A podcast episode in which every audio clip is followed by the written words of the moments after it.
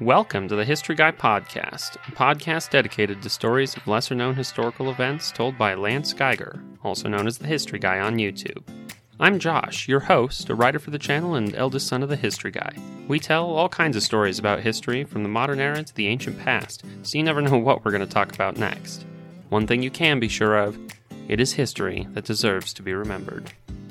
We at the History Guy are also excited to announce a new way to interact with the team and the History Guy himself at locals.com. Join the History Guy Guild for your one stop location to chat with other history fans, get updates on the team, and more. You can join for free or pay as little as $5 a month to get access to live chats with the History Guy, looks behind the scenes, early access to ad free videos, and more. Find us at historyguyguild.locals.com. We look forward to seeing you there. On today's episode, the History Guy talks about some contributions of women to the war effort in World War II. First, he tells the story of the Women's Air Force service pilots, who put their lives on the line to help the country in a perilous time. Then he talks about Virginia Hall, the Allies' most dangerous spy, and her incredible spycraft in wartime France. Without further ado, let me introduce the History Guy. It was December 7th, 1941, over the Hawaiian island of Oahu. And the civilian pilot instructor was up in the air with their regular student when they saw a warplane coming their direction. It was coming at them so fast that the instructor had to take control of the plane from the student and open the throttle in order to avoid a head on collision. The plane went underneath them so close that the instructor said the celluloid windows were rattling violently. The instructor managed to safely land the plane, but two other civilian instructors who went up that day, not knowing that they were flying into a war, never returned. Like so many after the Japanese attack on Pearl Harbor, that instructor wanted to join the military and get their revenge. They wrote in a magazine article in June of 1943 each of us had some individual score to settle against the Japs, who had brought death and destruction to our islands. But that pilot instructor, Cornelia Fort, could not easily join the military to get her revenge, because at the time the U.S. military did not accept women pilots. When she got her chance, she jumped at it. She said, I knew that I was going to join the Women Auxiliary Flying Squadron before the organization was a reality, before it had a name, before it was anything more than a radical idea. Cornelia Clark Fort was one of more than a thousand women who joined an organization that would eventually be known as the Women Air Force Service Pilots the WASP, and their service deserves to be remembered. Bessie Lee Pittman was born in Florida in 1936, the youngest of five children. She married at just the age of 13. marriage broke up after the death of their son at age five, but she kept her married name, went by the name Jacqueline Cochran. She had a strong personal drive, which might be part of the reason that she tried to distance herself from her humble roots. She became a hairdresser in New York and started to develop her own line of cosmetics. There she met a wealthy industrialist, Floyd Odlum, who bankrolled her cosmetic business. But Jackie Cochran had another interest. In 1932, a friend offered her a ride in an aircraft, and she was hooked. She took flight lessons, became a qualified pilot. She and Odlum married in 1935 and used her flying skills to help market her cosmetics under the title Wings to Beauty. She entered flying competitions, became friends with many of the famous aviators of the day, including Amelia Earhart. By 1939, she was one of the most famous women pilots in America. Knowing the U.S. was already building up its forces in anticipation of war, she approached Eleanor Roosevelt to suggest the possibility of using women as ferry pilots in wartime. Her idea was initially refused by the U.S. Army Air Corps. She went to England and served with the British Air Transport Auxiliary, which took women pilots for ferrying duties, and helped recruit experienced American female pilots to fly for the ATA. Born on Valentine's Day, 1914, Nancy Harkness took an interest in aviation at a young age, taking her first flight at age 16 and earning her private pilot's license the same year. In school, she was once suspended for buzzing the nearby boys' school in her plane. At the age of 18, she earned her commercial license. She married Robert M. Love, an Air Corps Reserve major, in 1936. They built a successful aviation company. She competed in national air races and became a test pilot for the Gwinn Aircar Company, where she helped to develop the tricycle landing system. She first approached the Army Air Corps with the idea of using women pilots to ferry aircraft in 1940, suggesting that women pilots be made part of the Women's Army Auxiliary Corps, or the WACS. But there were technical issues with the suggestion, and as with Cochran's suggestion, the time may simply not have been ripe yet.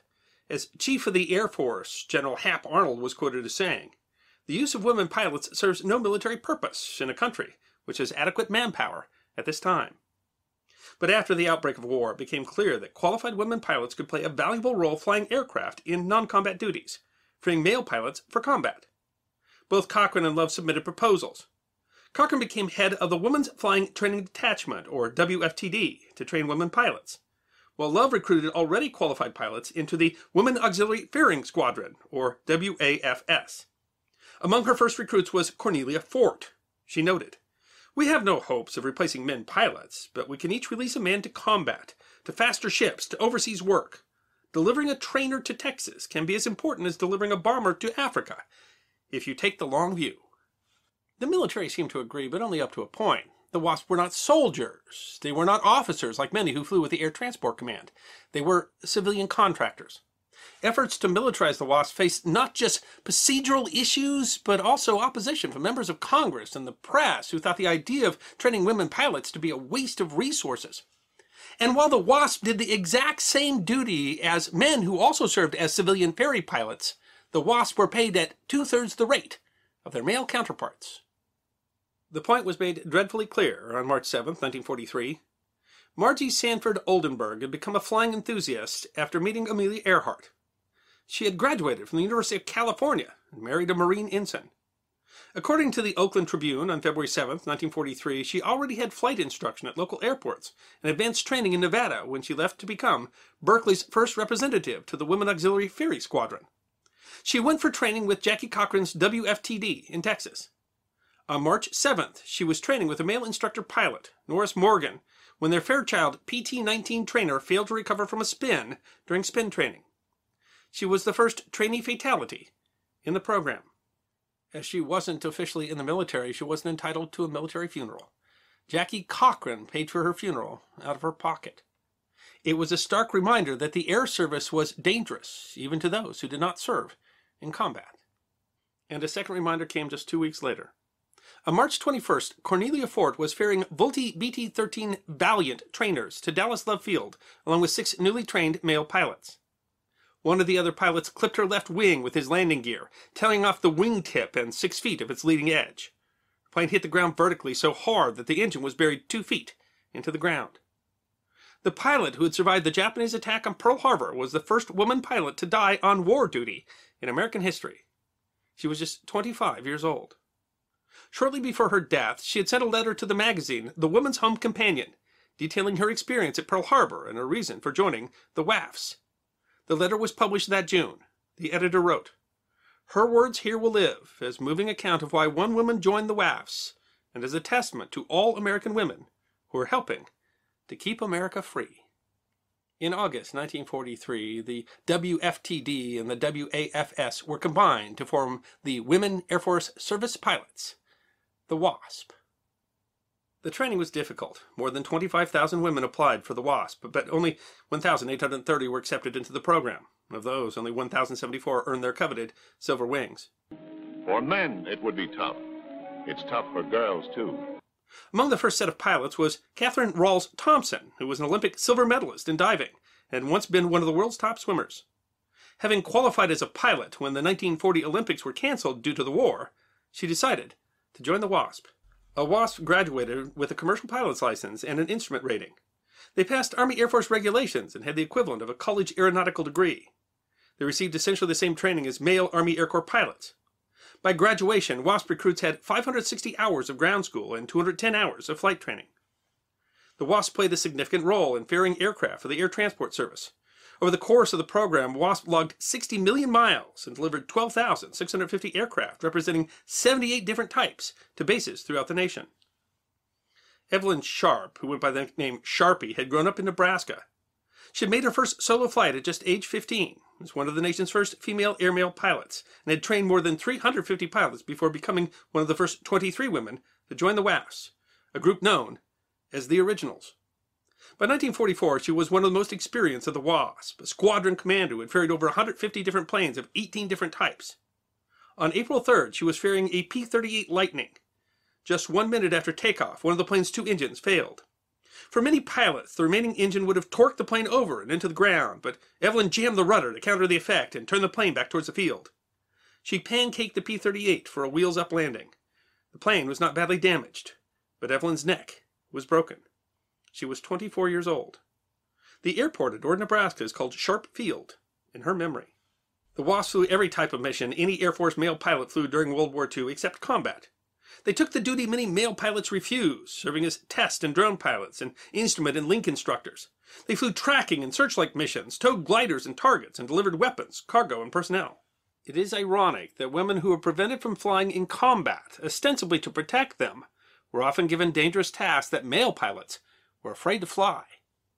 Towing targets was especially dangerous, and their planes were often hit by fire. Several wasps received wounds. The planes used for towing were often poorly equipped and maintained. At Camp Davis in North Carolina, there were 14 accidents involving improperly maintained towing planes, resulting in the death of two wasps.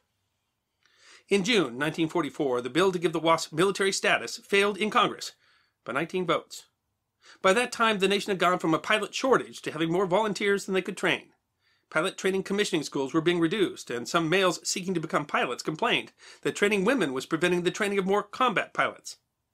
Arnold had pressed Congress to either commission the women or disband the program. Congress chose the latter. In June, the House Committee on Civil Service reported that the program had become unnecessary. The program was officially disbanded December 20th, 1944. Some women from the program offered to continue to ferry planes for essentially no pay, but were still refused. Despite their contribution, the WASP were not well known at the time or for many years thereafter. Like many military programs, the records of the WASP were classified and sealed for 35 years, and their contributions and lives are just now being discovered by historians. While the WASP were experienced pilots, many of them had difficulty finding uh, employment in aviation at the time. Civilian airlines didn't hire female pilots. They said that public opinion wouldn't allow it. In 1949, the Air Force offered commissions to the WASP, but those that accepted were put in administrative roles. They weren't allowed to be pilots. The U.S. military didn't start accepting women pilots until 1974, and then the first one wasn't even with the Air Force. It was an Army helicopter pilot. The Air Force did not start accepting women into pilot training until 1976, and they weren't accepted into fighter pilot training until 1993. In 1948, Nancy Harkness Love was made a lieutenant colonel in the Air Force Reserve. She worked tirelessly seeking recognition for the WASP. She passed away due to cancer in 1976 at the age of 62. In 1953, Jackie Cochran piloted a Canadair Sabre borrowed from the Royal Canadian Air Force to become the first woman pilot to pilot a supersonic aircraft. She set numerous records and firsts for women pilots. She passed away in 1980, at the age of 74. In 1979, congressional legislation was finalized, so veteran status and military recognition and benefits were granted to the WASP. In 2009, President Barack Obama and the United States Congress awarded the WASP the Congressional Gold Medal. The Commemorative Air Force, an organization that was founded to acquire, restore, and preserve in flying condition a complete collection of combat aircraft, which were flown by all military services of the United States, and selected aircraft of other nations, for the education and enjoyment of present and future generations of Americans, had restored an AT-6A aircraft that was used to train WASP. The CAF tours the nation with the plane as part of their CAF Rise Above WASP program. The program's mission is to share the story of the women Air Force service pilots in order to inspire others, especially girls and young women, to rise above expectations and find a greater appreciation of their potential. In addition to serving vital wartime functions and freeing more than a thousand pilots for combat duty, the WASP has served to inspire generations of women to careers in aviation. On December 7, 1944, General Arnold spoke to the last WASP class to graduate. He said, You and more than 900 of your sisters have proven that you can fly wingtip to wingtip with your brothers. If ever there was doubt that women can become skillful pilots, the WASP have dispelled that doubt. Now's the part of the episode where we get to chat with the history guy. A little bit about what we just heard, what we're going to hear, and some behind the scenes stuff you only get to hear about on the podcast. So the the opening of this episode, where you start talking about Pearl Harbor, is in itself a really really interesting story.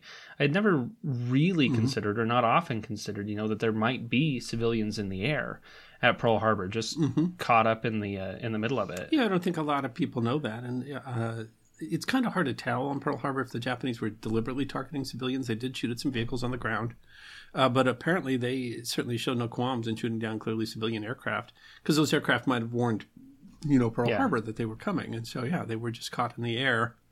Uh, in their little Piper Cub, I would imagine, uh, yeah, you know, and then Zeros were with Yeah, them didn't stand a So, chance. uh, I mean, it is it is an interesting story, but it also is interesting because you know that's her her motive for joining up was so similar to the motives that anybody had for joining Yeah. up. She had relevant skills, uh, and yet had difficulty finding a spot. Uh, and uh, and then also, you know, of course, later on, she you know she she dies as part of the the WAFs, I think.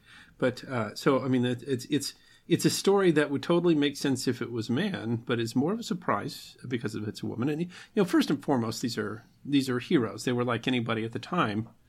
They saw the cause as being larger than themselves. They took great risk upon themselves to to serve that larger cause. Uh, but it's it's interesting because it's not even that uh, uh, it's not even that they they didn't have to go. I mean, certainly they weren't drafted. It's that they had to struggle to get people to let them go, uh, and that in itself is kind of unique. I mean, it was hard even to volunteer, and yet they did. yeah, there were. I mean, there were lots of ways that you know women helped on the home front, but this was a this was a step beyond that because they did have to push into even not in the combat roles, but into into roles that involved them in the military at all. Uh, it's so comic to me that it was it was too dangerous to send a woman into combat, but they would let them fly rickety, uh, ill-repaired airplanes that were towing targets for anti Yeah. aircraft guys who didn't know how to shoot their anti-aircraft guns yet. I guess they, their planes got hit rather frequently, uh, and that was fine. Uh, but you couldn't go into combat. It seems like there's there's there's a disconnect there somewhere. I'm not sure that. I mean, throughout. I mean, the biggest question always was: Did we do we really need this extra Yeah. pool? I mean, didn't we have plenty of pilots as it was? Uh, and I think that's. I mean, they they just wanted to contribute, uh, but I mean that's that was a question that always was difficult with Congress is to say we got plenty of people who want to fly the airplanes, you know. Uh, so you could say every every WASP that was you know in part of the transport command. Uh, that freed a pilot that could go fight in combat, but I mean, you know, in the end, they had more than enough pilots of every type. Uh, and you know, it just wasn't perceived then that you know it's like, oh, we're just wasting our money training women just to you know say that we had girls. So it, it's it's like they really weren't appreciated at all in their time, and really weren't appreciated by Congress until you know 2000, until until 2008 when they were finally recognized in the Obama administration. It is. I mean, I mean, it's and that's. I mean, that's unfortunately often the story. Uh, you get these places where, and these women had to push so hard, and I mean, for with people who were clearly didn't didn't really want to deal with them. Uh, they didn't want. They didn't want these women involved, and even once they did, they didn't want to, you know, involve them actually in the army or give them. They didn't want to pay them, and it's it's Yeah, hard to certainly, yeah. imagine. I, you know, those were those were conditions that deliberately were trying to push them into, you know, just And it's, especially at, at the beginning Yeah. of the war, when there when there was a shortage of pilots, a lot of these women were already qualified pilots. Uh, and uh, you know, Hap Arnold believed in them, but I mean, Hap Arnold finally told the you know either either make them regular officers, or just give up. Yeah. It doesn't make sense, and I don't think that he expected that their answer would be, well, we're just going to give up. Till we don't need them. So I mean, it's, it's it's all an interesting story, but certainly they were they contributed in extraordinary ways. Uh, they took extraordinary risks. Uh, some of them gave all. Uh, they did that for their country. Uh, and they certainly proved that they could. I mean, once you're behind the cockpit, it doesn't make a difference, really. You know, if you're a man or a woman. Uh, some of them, I think, were very accomplished pilots, and uh, but they also played large roles, say, in training. I mean, we made the episode on the Aztec Eagles, which was a Mexican uh, uh, P-47 unit that served in the Pacific. It's the only time that Mexico's had a, a military unit serve outside the Republic. Uh, and the, when they were training, their their their instrument training was done by WASPs. Uh, and uh, that's uh, that was true everywhere. Uh, you know, I was up at the Yankee Air Museum with wonderful people up there in Michigan, uh, and they have they had one of the trainers and a big picture of it. You know, it's a little wooden box trainer, the big picture of it, and it's a wasp that's doing the training. Uh, so they, I mean, they played all sorts of important aviation roles, uh, and they did that uh, despite the fact that they they literally had to fight for the chance. And yeah, even when they canceled the wasp, some of them were saying. Just let me fly. Uh, you don't got to pay me. they just, let wanted to do fly." their part, and they had. It's it's Yeah. interesting because if they were, you know, if they were men, they would have they would have accepted them happily. Uh, they, it wouldn't have been about Oh yeah, yeah. They were they were they were desperate for pilots at the beginning of the war. women pilots are still fairly rare. I think I'm not sure what the numbers look like, but Yeah, you know that, that's certainly Yeah. different now because we train women combat yeah. pilots and we've had women bomber pilots, and I mean, you know, so that the, I mean, but I mean, it took a very long time for that to change. And again, the first the first U.S. military female pilot was actually a, a helicopter pilot with the Army. It was a long time before the Air Force started letting women fly. Uh, and you know, I, I don't I don't want to focus on the fact that they were women. You want to focus on the fact that they were only volunteers. Uh, no, none one of them was drafted or forced to do what they did, and that, that they took on the most dangerous duty, duty that other pilots were afraid to take on, uh, and they did so because they wanted Yeah. to contribute. And, and gosh, maybe they just really loved flying. I mean, we hear that from a lot of pilots Yeah. uh, a lot of the World War II pilots is that they love being up there and they love the freedom of the sky.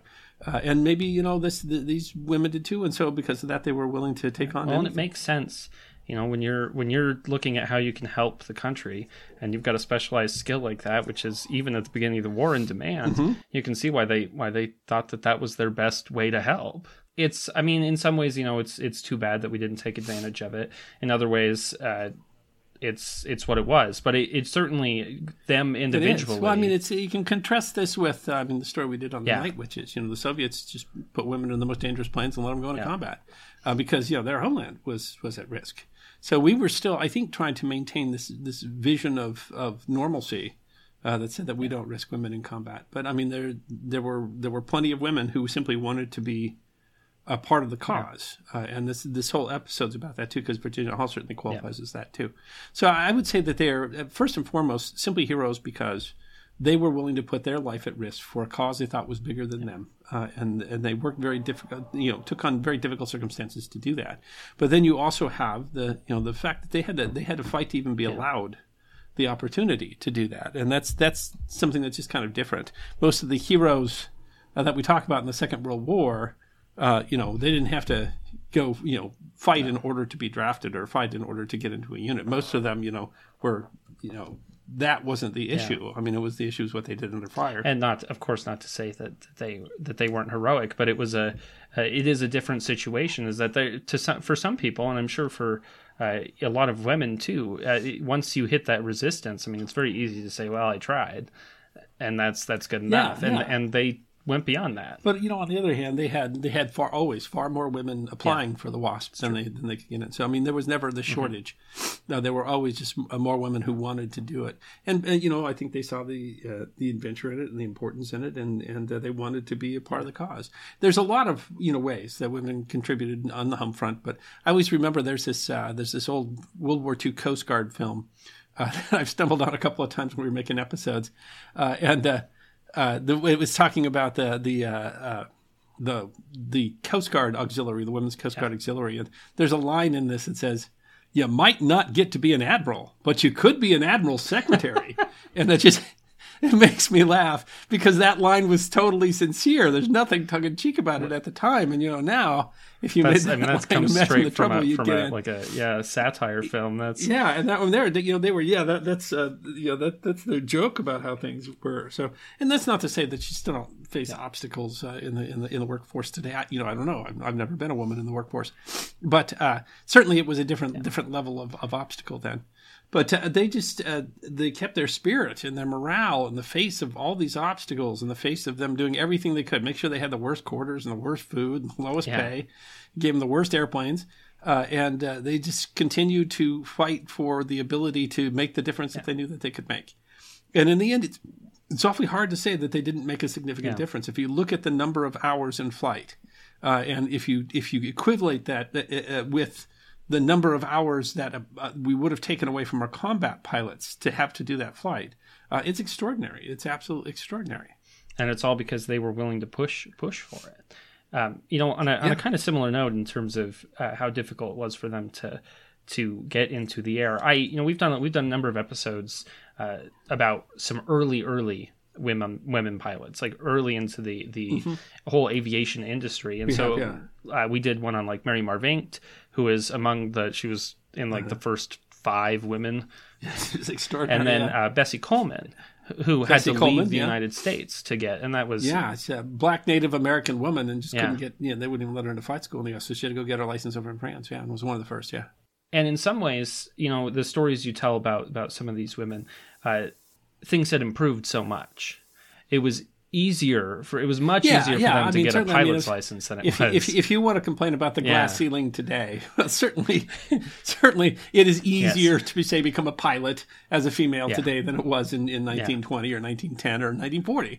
Uh, yeah, I don't think anybody really questions And that. Yeah. it's- it's And, uh, amazing how that moved even into yeah, the- this person all the more extraordinary that they were willing to you know break that boundary. So uh, yeah, I always I, I kind of hate to focus on that because you, you want to focus on the fact that someone's just a, a heroic human, but you, you you can't step past the fact that it took something extra uh, to be able to to break the boundaries that had always been placed there before, and that's what you would say about Yeah, the wasp. I agree, and it's it's hard to it's hard to you don't want to make this story about oh it's it's only special because they were women. It's only special because Yeah, they're I- girls. this, yeah. this was a this was a remarkable this is a remarkable story of, of sacrifice and of a desire to help you know to help their country in a time of Mm-hmm. And need. You could write that. I, mean, I think they did do. We did do one on the Air Transport Command. I mean, there were a lot of these pilots that were behind the scenes and never flew in combat, but they were flying with a hump, Mm-hmm. or they were flying the you know the bombers over to, to North Africa or something like that. And it took a lot of risk. It's stunning when you hear how many of the uh, the Army Air Force died in training because these are not easy to operate machines. All sorts of navigational errors, all sorts of stuff goes on. So I mean, you were taking risks just to do that. Uh, and so, yeah, the, I mean, you can just look at that and say this is this is part of what you hear from the WASP is just the whole idea that the stuff that we never even thought about, like once the airplane's built, how does it get to some place where they can fly it against a German or a, or, or, or a Japanese, uh, you know, uh, uh, opponent? Uh, that those people are taking real risk, and a lot of them, you know, didn't come home. and it was I mean it was important work you know logistics is the is the boring part Mm-hmm. of war but it's it's a rather significant part of it is you're you're fighting Yeah, and, and in, in many ways heroic. There's always risks that are being taken, and, and you find that in a number of different ways. And this is one of the places that Yeah. you find it. I can't imagine anybody who would want to volunteer to be the plane that drags Oh the gosh. target for the anti- like he's never fired the anti-aircraft gun before. So what you're going to do is fly around in the air and see can he hit the thing behind you and not hit luck. you. Uh, I mean, I don't think anybody wanted that wanted that duty uh, except for the yeah wasp. there was gosh they were willing to fly that despite injuries and I mean Mm-hmm. they they all knew that the you know the the everyone knew that even flying the plane you know recreationally was was dangerous Yeah, yeah. and I mean still is today of course even if you're even if you're a careful pilot. And you know, of course, a lot of these uh, high performance uh, fighter aircraft, bomber aircraft of the Second World War were very difficult to fly, and uh, you know, a lot more notoriously difficult to fly, and yet they were they were flying. Yeah, and they what they flew they flew every kind of plane that uh, anyone in combat flew. They didn't fly it in combat, but they they flew on all kinds of them. yeah. Every every sort of airport airplane we had, they flew, and, and a lot of those planes were were very difficult to fly. Magellan TV is sponsoring this episode, and they sponsor all of our podcasts. And if you've listened to the podcast, you know that what we like to do is talk about what we've been watching on Magellan TV lately. And so, what have you been watching on Magellan TV? You know, I had the most fun. I I watched uh, I watched a space one that says, "Is is the universe uh, infinite?"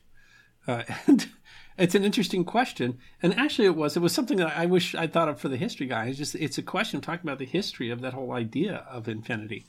Uh, which was uh, really a controversial concept, and matter of fact, it even goes into some. There's some modern science questioning the que- the the idea that the universe is infinite. That there's some, uh, and so it goes from, you know, initially, like one of the ancient Greeks uh, was thrown overboard and drowned because he suggested that pi was an infinite number, uh, and they were so offended by The concept, by the very idea. Yeah, uh, Galileo uh, had to recant his argument that the universe was infinite uh, and, and beyond the solar system. Uh, so, so yeah, he had to literally, you know, apologize uh, or you know be killed by the Inquisition. Uh, it was under house arrest for years because that was apostasy. Uh, and uh, so it's really it tells the whole story. One of the things I liked the best is they were talking about the uh, you know the infinite monkeys story. If you put an Yeah. infinite number of monkeys in front of infinite number of typewriters, you'll have it. You know, if you give an infinite number of random chance, one of the monkeys is going to write Shakespeare, right? Uh, and the way that they were illustrating that is they had a dude in a monkey suit playing on a computer, and it's clearly a monkey suit. And I've just never seen them actually try to visualize it that way. But they do a really good job of dumbing it down for non-scientists like me uh, and making these concepts easy to understand, and then talking about the history of the whole concept of of can something be infinite. I had a really great time. It's one of the reasons I love Magellan TV. You never know what you're going to stumble into, and there's you know there's so much that you could watch, and that was just something I, I stumbled on, and I thoroughly enjoyed it. What have you been watching recently on Magellan TV? So you know, I was I did a true crime recently, and it was one I hadn't heard of. It is called Crossbow Killer, and it is about it's it's about a murder in South Africa, Cape Town. Uh, this what happened is this body that was uh, it had looks like it had been underwater for a long time. I guess was horribly uh, bloated and uh, very very badly damaged, uh, and had a crossbow bolt through through his head. Uh, and so they were they were very confused when they found him. But it was it was it's it's a really interesting case, and it has to do with uh, with his wife who had her her first husband died, and within four months she was married to this guy. She's apparently still alive today, uh, and not in prison. Uh, she's she has she got early release, which is which is interesting. I don't know, uh, mm. even though it appears that she. So, so if you're spoiling it here, she shot him through the head with well, a crossbow. that part that part they actually don't make much of a secret of, but there's some interesting stuff that goes around how it how it uh, yeah they do pretty much from the beginning. They're like uh, you know there's there's there's plenty of mystery involved, but I mean, yeah. why why the choice of that particular type of murder is an interesting. Yeah, and, and they kind of they kind of talk I mean, about some know, of that. I don't even I don't have yeah. a crossbow. I mean, people see the cabinet of curiosities that are behind me, and I don't. Yeah, I don't have. Maybe there's I need still, to get there, one. There's still some question. Uh, about whether she had an accomplice or not. And so the stuff that they talk about with it is, is actually really, really, really interesting.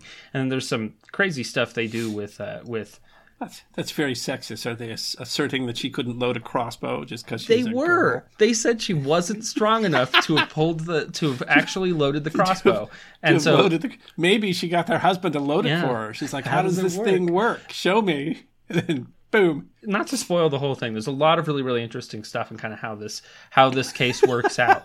Uh, but uh, it's it's something else. That is that is that is Magellan TV, and you never, never. know what you're going to stumble. Who would have guessed that what you're going to stumble on Magellan TV is a documentary about the woman who murdered her husband? Yeah, and then dumped him in a river. Uh, so wow, it's if you're into true crime and you like watching that kind of stuff, it's it's there's a lot of true crime on Absolutely. Magellan TV, and if you love true crime, uh, you're not going to find more of it anywhere. And of course, if you are a listener or watcher of the History Guy, you can always go to try.magellantv.com slash history guy where we will always have a deal for you, sometimes a free month or a deal on an annual membership, or even a documentary that you can watch for free. Again, that's try.magellantv.com slash history guy. Next up, the History Guy tells of the heroic efforts of Virginia Hall, the Allies' most dangerous spy there was a spy whom the Axis considered to be one of the most dangerous Allied spies of the Second World War, who organized a network of thousands in the French resistance, who managed to escape being hunted by the Gestapo many times, who was responsible for acts of sabotage against the Axis, for jailbreaks, for critical intelligence gathering in wartime France. One step ahead of the enemy, the spy managed to escape across the mountains in winter, a feat that would have been difficult for anyone, but was particularly remarkable for a woman with a wooden leg. The exploits of the daring and audacious spy Virginia Hall were almost lost to history, but her story deserves to be remembered. Virginia was born to a rich Maryland family in Baltimore in 1906. She was raised and educated in order to marry into the wealthy social circle of her peers, but Virginia was different. She wanted adventure and liked to hunt. She called herself capricious and cantankerous. Her classmates voted the young Virginia the most original in her class. They wrote in the yearbook, the one thing to expect from Dindy, their nickname for Virginia, is the unexpected. She was class president, editor in chief of the newspaper, and captain of the field hockey team. In a nod to her future career path, Virginia also practiced being someone else and acted in school plays. Clinging fiercely to her individuality, Virginia told her high school graduating class that the one way for women to get ahead was by being educated. She followed her own advice by attending Radcliffe and Barnard colleges, finishing her studies in Europe, where she fell in love with the continent. Wanting to stay, she tried to enter the Foreign Service at a time when only six U.S. diplomats were women. She was denied entry to the Foreign Service but found work in the same field as a clerk in the consular office in Poland in 1931. Virginia later worked in many consular offices throughout Europe. She had been an active person as a child and young adult, but in 1932 she was climbing over a wire fence while bird hunting and accidentally discharged her shotgun into her left leg. Her leg had to be amputated below her knee because of gangrene, and she used a wooden prosthetic for the rest of her life. She nicknamed the prosthetic Cuthbert. It weighed seven pounds and was attached by leather belts wrapped around her waist. While she dreamed of a diplomatic career, Virginia ran into obstacles as a woman of her time. She applied again to the Foreign Service, but this time was rejected because of her leg.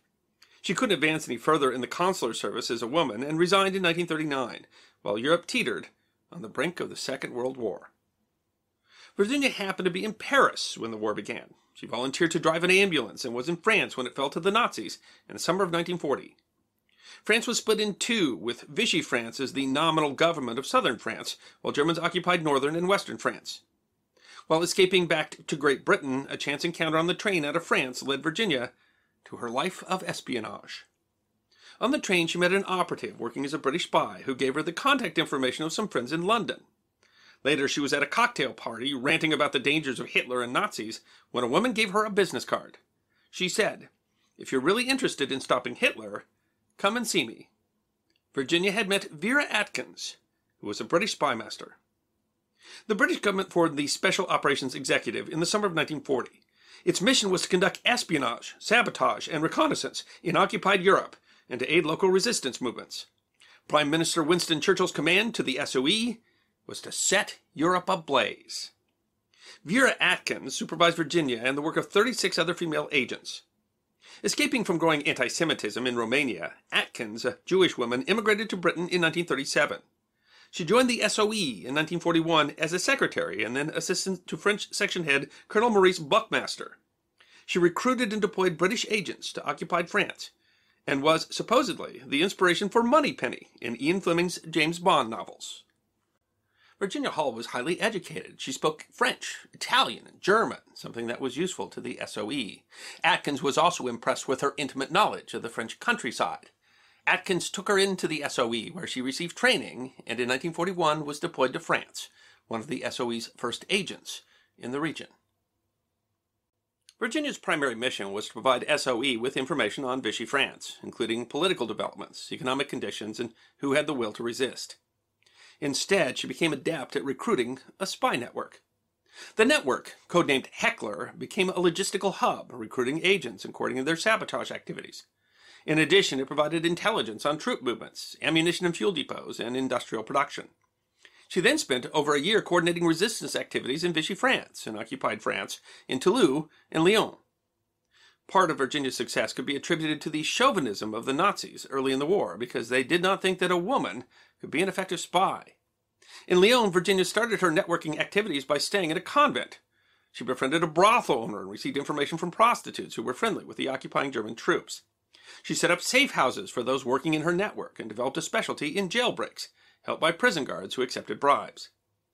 Virginia assisted noted SOE operative Peter Churchill in several of his missions in occupied France during 1942. He delivered cash, ration books, and identity documents for forgers in an effort to get resistance members released.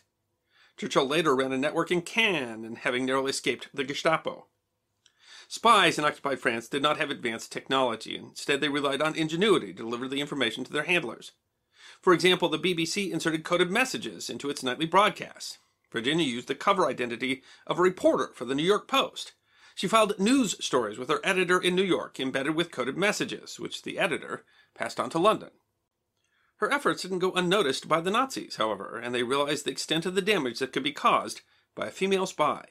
She racked up quite the resume agents freed from Nazi prisons, acts of sabotage against railroads and factories, and causing the disappearance of Nazi pilots who had parachuted out. In short, she followed Churchill's command to set Europe ablaze. The Gestapo investigated, and all the trails led to Lyon. They opened a file on Virginia. The French called her Le Dame qui boite, the lady who limps, but the Nazis sought her as the limping lady in their most wanted list. She continually changed her appearance, keeping them guessing as to what she looked like and where she might strike next. And she was responsible for more jailbreaks, acts of sabotage, and intelligence regarding troop movements than almost any other spy of the Second World War. She was pursued by none other than Klaus Barbie, the butcher of Lyon. He ordered wanted posters that had a drawing of her with the words, The enemy's most dangerous spy. We must find and destroy her. The drawing was of a sharp featured woman with shoulder length hair and wide set eyes, details obtained from French double agents. The Nazis incorrectly believed Virginia was Canadian, and Barbie once said, I'd give anything to lay my hands on that limping Canadian. He was convinced that capturing her would further his career. In November 1942, Nazis suddenly seized all of France. The Vichy regime remained in power but collaborated with the Nazis. Virginia knew she needed to get out if she was going to survive. She had previously helped Peter Churchill escape to Spain by accompanying him on a train because couples aroused less suspicion. For her own escape, she fled from Lyon to Perpignan. Then she walked over a 7,500 foot pass in the Pyrenees to Spain. Virginia covered 50 miles in two days with a wooden leg, sometimes walking through snow. She messaged her handlers that she was okay, but Cuthbert was giving her trouble. Not understanding that she was referring to her prosthetic, they told her, if Cuthbert is giving you difficulty, have him eliminated. Writing in 2017 in the Studies of Intelligence Journal, Craig Gralley reported he found the pass Virginia used during her daring wartime escape. At the time, the French called it Chemin de la Liberté, freedom trail linking France to Spain that many refugees used. It is now unmarked and its importance lost to time. Repeating Virginia's journey, Gralley said it would have been difficult trek for an experienced hiker and an exceptional feat for Virginia, a woman with a prosthetic leg.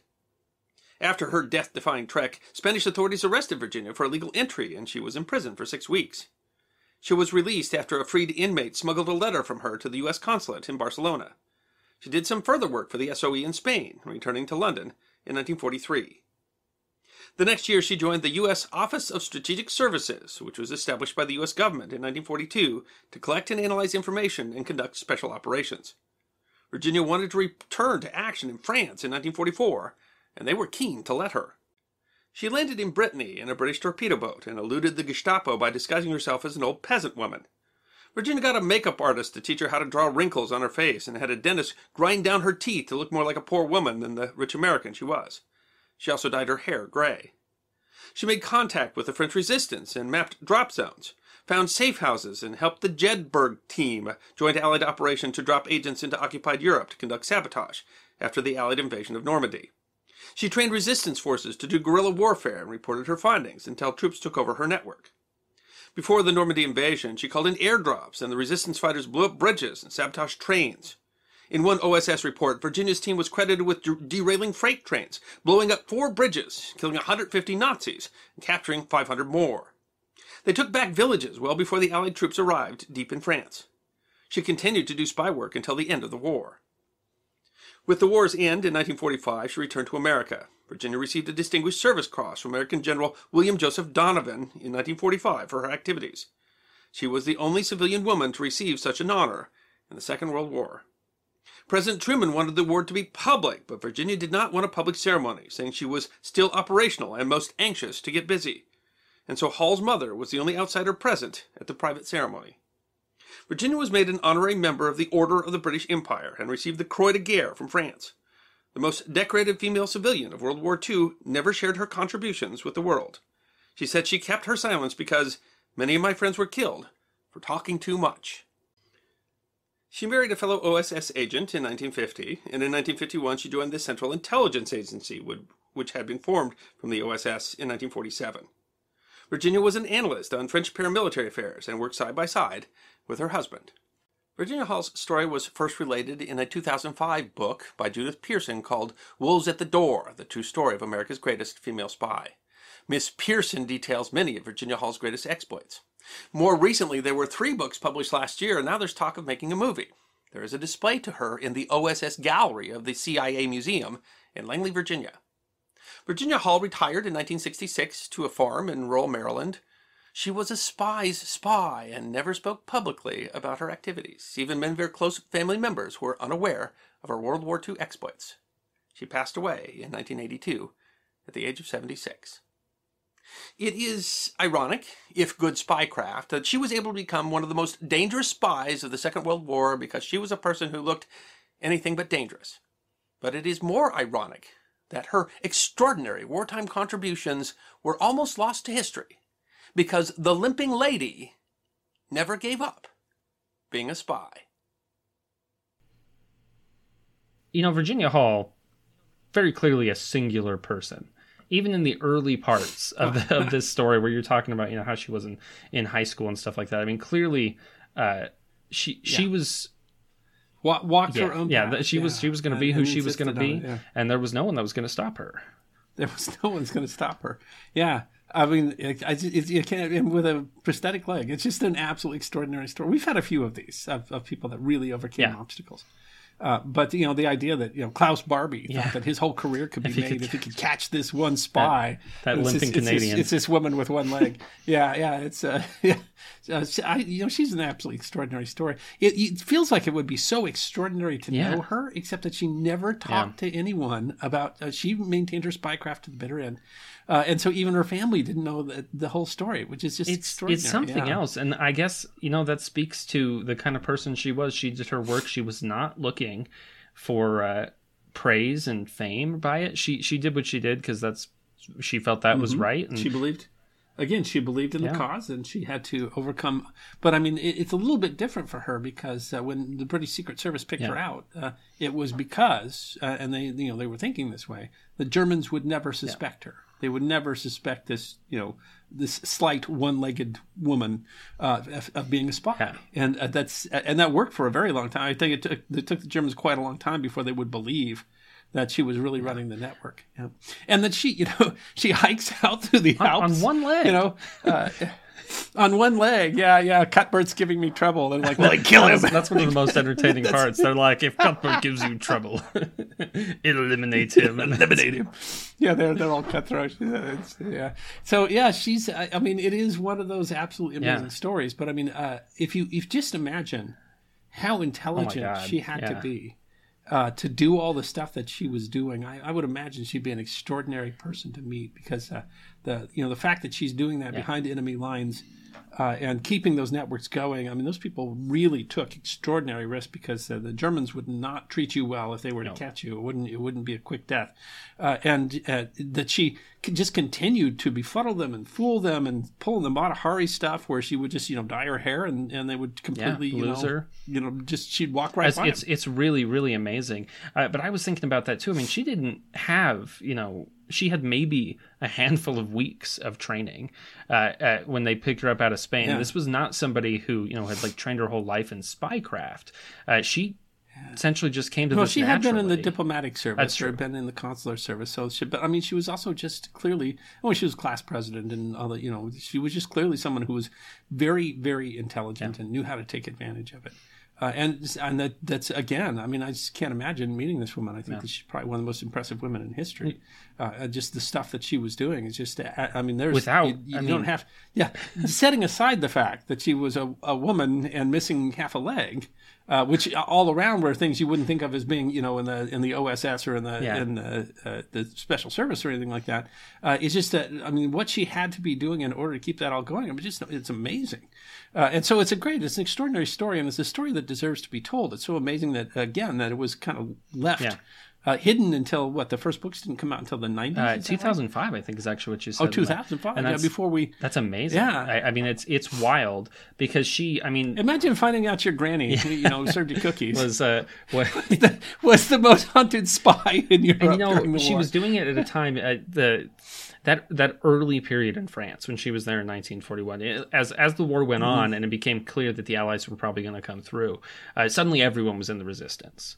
But in those Yeah. in those She was there yeah, when- in those early days, be, it was yeah. hard. People, I mean, when when Germany trounced through France, there was a real there was a, a lot of belief that you know, Germany was unstoppable. That they, there really might Mm-hmm. never be a free France again, and that's it's it was pretty powerful that she went in there anyway in probably the most dangerous time in a place when. Uh, she couldn't one of the count most on, dangerous Yeah, she yeah, couldn't yeah, count she on help from anybody, make- yeah. everybody, and uh, there there came You don't know anybody could betray you for I Anybody. mean for any number of reasons. Yeah, and, and she that she lived through all that. Uh, I mean, just extraordinary life too. And uh, you know that's uh, uh, very few people could tell that tale, and Yeah. and and even fewer could do it and not tell the tale. yeah never never talk about it you know i was and i was there's a lot more to her story of course we have a we have a fairly uh, sh- short amount of time to tell it there's a point where they invite her to like this meeting and she chooses not to go and they all they're all captured and she's one of the only still active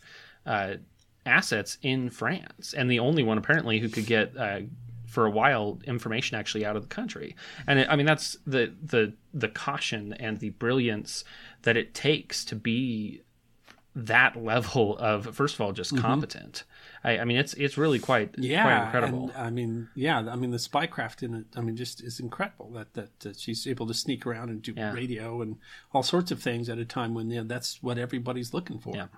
yeah, but I mean, you know, just to throw on the. Uh, throw on a disguise and be able to successfully do that and and and she really did take advantage of the fact that she didn't look like a spy and she knew she didn't look like a spy it was and you know she's she's quite attractive too. Yeah. I'm, I'm sure she she made use of that. I'm sure that she you know charmed German sentries while she walked right by him. Yeah. That's the you know that's that's one of the they talk you talked about in the beginning of that that there was that you know that kind of misogyny this idea that ah women aren't aren't smart enough to do that that that, that was part of what the uh, yeah, that's and she she yeah, took why they recruited her. you know she uses the Oh, yeah. brothels and stuff like that I mean those were those are places where you gather a lot of intelligence Yeah, yeah, you're probably getting a ton of intelligence out of there, and and uh, those the women working there might be much more willing to talk to you than talk to a, to a, to a, uh, a male spy. And yeah, she uh, uh, again though again the, the story is she was a hero. Yeah. She's someone who went where she didn't have to go. She did it because she believed in the cause. She certainly you know hated the Nazis. Uh, Oh, yeah. And uh, and so she she did something. I mean, if she had never done this, if she had gone, you know, if she'd escaped and gone back to the U.S., no one would ever have said a word. Uh, and she chose instead to go into danger uh, and to, to work for a cause that she believed in and risk her life every single day when she did that. And that's absolutely, uh, again, heroism. Absolutely. I mean, there's no other way to put I, it. I I mean I just I can't imagine going at, you know after she leaves France and then she goes back Mm-hmm. She goes back. she gets out of France and then she goes back. Yeah. uh, Well, no, she she gets out of France. She goes back. She gets chased out of France. has to limp out across the Alps, and she still goes back. she back. still goes yeah. back again. Yeah. yeah. I, I mean, she was she was very much clearly committed committed to the cause, and uh, for at whatever cost. Uh, she's certainly. Uh, well, you know, I would suspect she was also pretty ruthless. oh my too. god, yeah, she she must have been uh, to to do what she did. It required. I mean, yeah, it required quite a bit. I, I probably required more than I could I could give, to be honest. Yeah, it, it probably required more than we were even able to, to tell the story. Yeah. but, uh, yeah.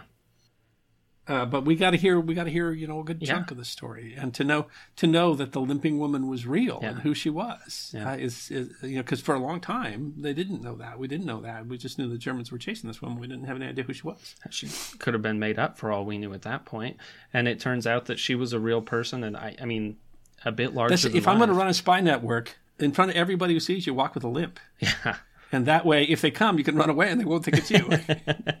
that's but that's one of the you know she was she would have been fairly recognizable because of that You would think, yeah. And she's able She must to- have had a good prosthetic. Yeah. Yeah, she must have had a pretty. Impre- Cuthbert must have been pretty impressive for the day. Yeah, because you would think at that point that that would be make you easy to identify. but she you know, of course, I, I have no idea how many people were using prosthetics. That's true. I don't know what the. But she even, you know, she ground down her teeth so that she would look more like a peasant, and I and like that's that's quite a sacrifice. I I, Yeah, that's, that's. I don't know if I would want to. I, I don't think I would damage my teeth for uh, for something like that. But uh, but I also I don't It's, know way- if I it's a different. It's a different generation. Now. Yeah. We, we- you know, we're also not facing. You know, the, That's true. We're not. We're the we're same. not. The Nazi peril is not quite the same as it once was. We're not faced with with uh, Nazi Europe, uh, which is uh, which again is part of what makes her story so incredible. Is that she was faced with that, and it's, it's not like I mean they very well knew what the you know what the dangers of going against Nazi Germany was and the Gestapo, and she she went ahead and did it anyway, and. Yeah, yeah. She would. have She she knew and- she was in uh, danger the whole time, and clearly she took her own safety very seriously. It's why she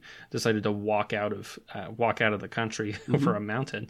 Uh, but it's every single day she had. To she was saying so many of her friends died Yeah. because they were careless, and and so she had learned that lesson, and she just wouldn't be. she wouldn't be, and she never she never was. Gosh, she didn't say a word about it for 50, 60 years. But this is this is everything that the history guy is about. Talk about history that deserves to be remembered. That was on the verge of being forgotten, uh, and and uh, that everybody can learn from. I mean, what an extraordinary person! it makes you wonder, you know, how many people uh, lived extraordinary lives like this and Mm-hmm. never said anything. yeah, and we don't know, and, Yeah. their, and their name was lost. And that there's there are Uh, people we who have, we have there's so so much heroism uh, has been lost to history Yeah. that we have to appreciate the the pieces that we find.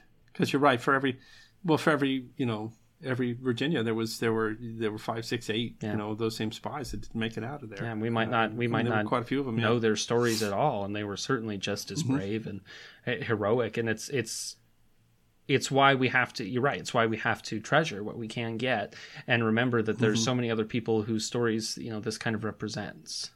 Yeah, absolutely.